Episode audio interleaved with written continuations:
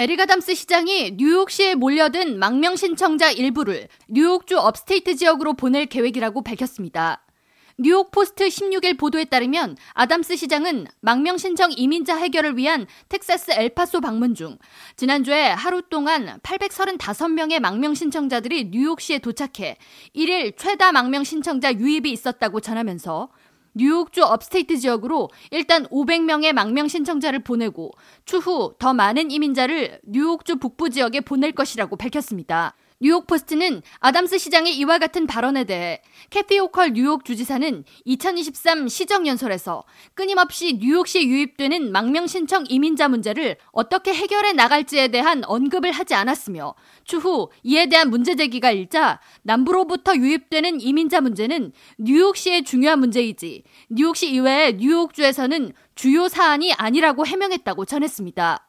그러면서 아담스 시장이 캐티 오컬 뉴욕 주지사로부터 망명 신청 이민자 문제에 좀 더 적극적인 행보를 보일 것을 압박하기 시작했다고 해석했습니다.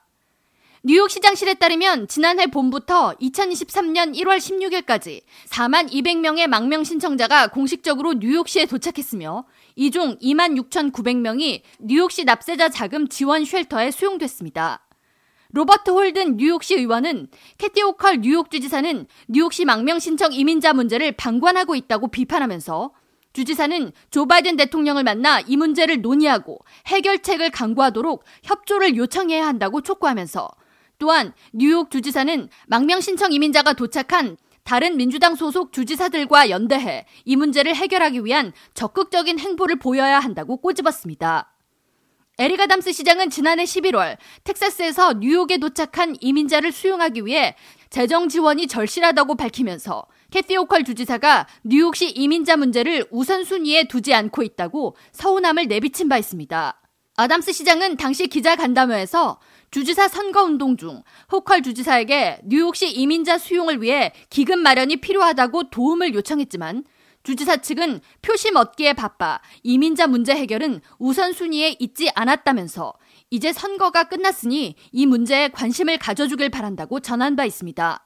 그러면서 연방정부의 지원 요청을 얻기 위해 뉴욕주 차원의 비상사태 선포가 필요하다는 도움을 요청하기도 했습니다. 한편 아담스 시장의 망명 신청자 뉴욕주 upstate 이주 계획에 대해 주지사실은 아직 어떠한 답변을 내놓고 있지 않습니다.